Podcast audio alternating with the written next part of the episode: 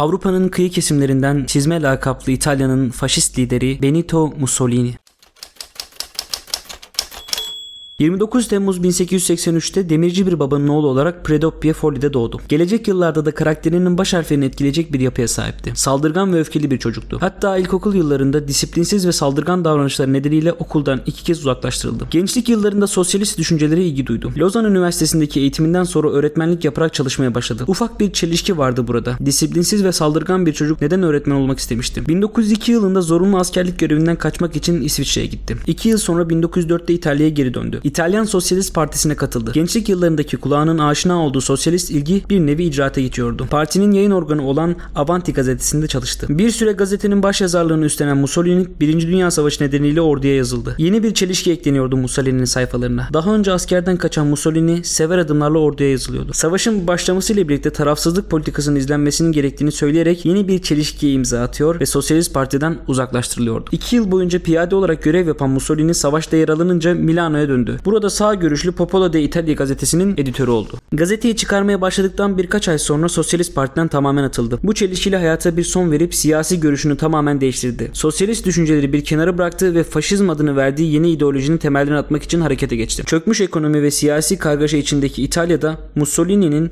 1919 senesinde çeşitli sağcı, antikomünist ve antikapitalist grupları kurduğu Faşist Mücadele Birliklerinin İttifakı örgütünde bir araya getirdi. 1921 senesinde ise bu birlikleri lağvederek Ulusal Faşist Parti bünyesinde topluyordu. Mussolini'nin neye hazırlandığı o dönemde kestirmek çok zordu. Dus ünvanını kullanan Mussolini ülkenin problemlerini çözeceğini vaat ediyor ve eski Roma İmparatorluğu'nun ihtişamlı günlerine döneceğine söz veriyordu. Partinin yarı askeri milis kuvveti olarak kurulan Kara Gömlekler örgütü ise ekonomik durumun kargaşasından faydalanarak büyük bir sıçrama yapan komünist gruplarla, grevci işçilerle çatışıyordu. Mussolini'nin niyeti yavaş yavaş anlaşılıyordu. Savaş sonunda kazançsız çıkan İtalya hayal kırıklığına uğramış ve bu durumu düzeltecek tek kişi olarak Kral 3. Vittorio Emanuele Mussolini görüyordu. 31 Ekim 1922'de toplumsal krizi şiddetsiz bir şekilde çözmek için başbakanlığa Mussolini atadı. Zaten partisi 1921 yılında çok düşük bir oy almıştı. Bu atama Mussolini'nin koşmaya hatta yardırmasına yol açıyordu. Bu atama sonrası Mussolini'nin taraftarları kat kat artıyordu. Kralın komünist hareketin önüne geçmek istemesi, Mussolini'nin antikomünist düşünceleri yani bütün taşlar yerine oturmuştu İtalya'da. Aynı zamanda bu yürüyüş yıllar sonra 3. Rah ilan edilecek Adolf Hitler'e ilham kaynağı oluyordu. Mussolini'nin iktidarı geliyordu uzaklardan. Kralın desteğini alan Mussolini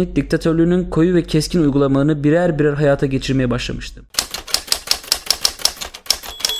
İtalya kısa zamanda bir polis devleti haline getirildi. Kitaplara ve gazetelere getiren sansür, seçim sisteminde yapılan düzenlemeler ve faşist partisinin dışındaki diğer partilerin kapanması gibi uygulamalar gerçekleştirildi. İtalya'da yerine oturan taşların yerleri değişiyordu ve bu düzeni sadece Mussolini belirliyordu. Mussolini sendika hareketlerini de kanun dışı ilan etti ve eğitimi kontrol altına aldı. Ayrıca ekonominin faşistleştirilmesi amacıyla da tüm ülkeyi tren rayları ve otobanlarla kaplayan Mussolini çiftçilere de sürekli teşvik ederek tarım ve endüstrinin canlanmasını sağladı. Bunlar kulağa hoş geliyordu aslında. Bu icraatlerle işsizlik azaldı ve Mussolini'nin popülaritesi artıyordu. 1922 yılının bazı dönemlerinde ülkenin iç ve dış işlerinden, kolonilerden ve kamu çalışmalarından sorumlu olan Mussolini aynı zamanda orduyu da idare ediyordu. Tüm bakanlıkların görevini kendisi üstlenmişti. Yani Mussolini kendinden başka kimseye güvenmiyordu. Artık İtalya'da rekabet yoktu. Ancak bu durum kurduğu rejimin daha verimli çalışmasını engelliyor ve sıkıntılar çıkartıyordu. Diktatörlük altındaki İtalya'da kanunlar yeniden yazılmış, üniversitedeki öğretim görevlileri faşist rejimi savunacaklarına dair yemin etmek zorunda bırakılmışlardı. Mussolini patlak verecek tek yeri de elleriyle kapatıyordu. Gazete editörleri bizzat Mussolini tarafından seçiliyor ve faşist partisinden sertifikası olmayan hiç kimse gazeteci olamıyordu. Mussolini'nin dış politikada amacı ise pasifist anti-emperyalizm yerine agresif milliyetçiliği getirmekti. Bunun ilk örneği ise 1923'te Korfu'nun bombalanması sırasında olmuştu. Ardından Arnavutluğun Kukla rejimine geçmesi ve Libya'nın yeniden fethi geldi. Mussolini uluslararası arenada güçlendiğini ispat etmek için 1935'te Habeşistan'a asker çıkardı. Mussolini'nin kafasında bir parola vardı. Büyük Roma. Uzun ve nedensiz bir savaş sonunda Habeşistan'ı işgal eden İtalya 1936 yılında Almanya ile Berlin-Roma mihverini kurdu. Bu mihverin kurulmasıyla Adolf Hitler'in İtalya üzerindeki etkisi arttı. Ve bu durum Kral 3. Vittorio Emanuele ile birlikte halka endişelendirmeye başlamıştı. İtalyan askerleri Alman askerleri gibi yürümeye başladı. Alman nazizmi İtalyan faşizminden daha koyuydu. Faşizm sosyal nasyonalizme göre biraz daha ılımlıydı. Sanayinin devletleştirilmesi ve kapitalizmin ortadan kaldırılmasına da kesinlikle karşı bir rejimdi. Mussolini mihveri kurduğuna pişman olmaya başlamak istiyordu. Hitler Hitler öncelikle Orta Avrupa ardından Doğu ve Batı Avrupa'yı Alman topraklarına katmak amacındaydı ve bu amaçla 1 Eylül 1939 sabahı Polonya sınırlarına geçti. Ayrıntılı bilgiler için Hitler bölümünü dinleyebilirsiniz. Bu taarruzda 2. Dünya Savaşı başlamış oldu. Daha önce Malta, Korsika ve Tunus'u İtalya topraklarına katma ve Roma İmparatorluğunu canlandırma amacı taşıyan Mussolini de Almanya ile birlikte Mihver Devletleri bloğunda savaşa girdi. Birçok faşistin karşı çıkmasına rağmen 10 Haziran 1940'ta savaşa girdiğini resmen ilan eden Mussolini, Kuzey Afrika ve Balkanlarda müttefik kuvvetlerine karşı mağlup oluyordu. Almanya'dan aldığı destekle işgal ettiği bölgelerde direndi ancak İtalya gücünü kaybetmeye başladı. Komünistlerin önderliğindeki direnişçilerin ülkede etkili olması ve müttefiklerin 1943'te Sicilya'ya çıkartma yapmasının ardından İtalya kralı Emanuele Mussolini'yi görevden aldı. Fakat farklı bir olayla karşılaştı tarih sahnesi. Sanki birileri doğaçlama yapıyordu.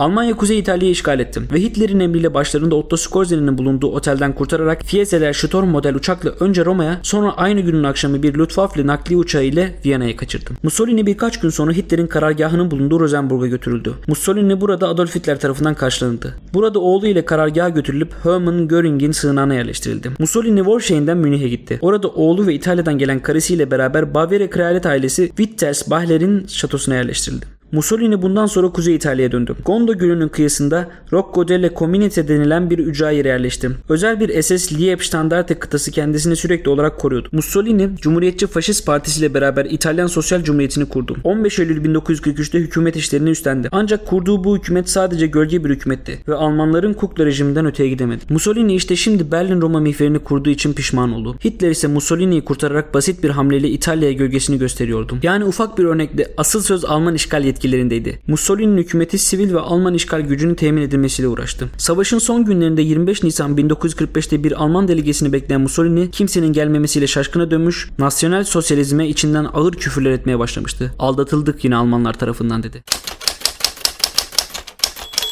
27 Nisan sabahı zırhlı bir araba ve 25 kamyon ile beraber yola koyuldu. Amacı İspanya'ya kaçmak için bir uçağa binmek üzere İsviçre'ye gitmekti. Yolda ilerlerken partizanlarla Musso adı verilen yerde çatışmaya girdi. Faşistler teslim olsalar da Mussolini zırhlı arabayla kaçmayı başardı. Mussolini ve beraberindekiler Komünist Partizan Valerio, Bellini ve 52. Garibaldi Tugayı siyasal komiseri Urbano Lazzaro tarafından Dango köyü yakınlarında durduruldu. Uzun sürmedi Mussolini'nin kaderinden kaçması. Partizanlar arabayı ararken battaniyeye sarılmış bir erkek buldular. Arabadakiler zavallı bir sarhoş dese de partizanlar bunu yemedi ve Mussolini'yi tanıdılar. Partizanlar tarafından birkaç kez komaya götürülmek istendi. Fakat başarısız olunca Mezzegre'ye getirdiler. Orada Demaria ailesinin çiftlik evinde son gecesini geçirdi Mussolini ailesi. 28 Nisan'da Ulusal Komite'den Mussolini öldürme emrini alan Albay Collera Valerio, Mussolini ve eşi Patecci'yi vurarak öldürmüştür. Bu olay basına çok farklı yansımış olabilir fakat Mussolini artık hayatta değildi. Böylece Mussolini'nin çelişkiler ve pişmanlıklarla dolu hayatı sona ermişti.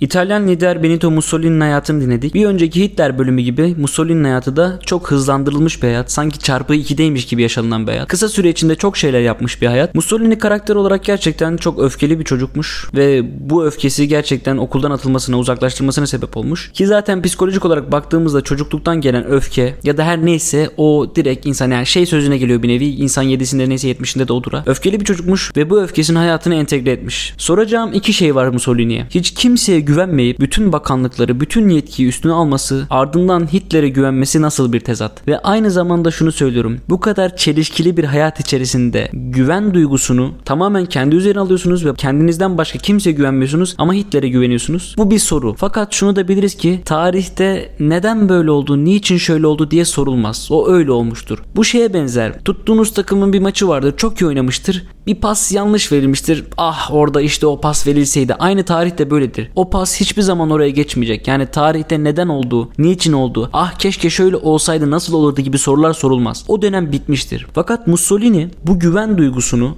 yani zaten Alman delegesini beklerken de söylüyor ya aldatıldık. Yine Almanlar tarafından aldatıldık. Sürekli bir çelişki içinde hayatını sürdürmüş. Yani gerçekten hep çelişkili olduğu için belki bu ikilemdir. İkileme düştüğünden dolayıdır. Ama aynı zamanda bu güven duygusunu yani kimseye güvenmemesi ardından Hitler'e bu denli güvenmesi, aldatılması onun bir nevi ölüme sürüklenmesine sebep oluyor. Ve erken bir ölüm belki de. Ben çok şey çıkardım gene bu hikayeden. Aynı Hitler bölümü gibi hızlandırılmış bir hayat, idealleri uğruna hızlıca karar almak için, bir anda hayallerini gerçekleştirmek için uğraşılmış bir hayat. Bunun için iki şey tavsiye edeceğim. Birincisi Benito Mussolini'nin Faşist Devlet, Faşizm adlı kitabıdır. Burada gene Mussolini ideallerini anlatır, yaşadığı şeyler anlatır. Bir nevi Hitler'in kavgam tarzı bir kitaptır. Bir diğer tavsiyem ise 1974 yılında yönetmen Carlo Lazzari'nin Mussolini ölüme giderken adlı yapıtıdır. Bu filmde de tamamen objektif bir şekilde Mussolini'nin o son yaşadığı dönem ölüme giderken anını anlatıyor. Pişmanlıkları, ikilemleri, çelişkileri. Bunu çok iyi objektiflikte anlatan bir film. E Carlo Lazzari zaten İtalyan bir yönetmendir. Onu tavsiye ederim. Dediğim gibi ben çok şey çıkardım gene. Bundan sonraki bölüm bu kadar hızlı bir hayat olmayabilir. Ona söz vermeyebilirim. Ama Benito Mussolini böyle bir adamdı. Ben semtin komedini.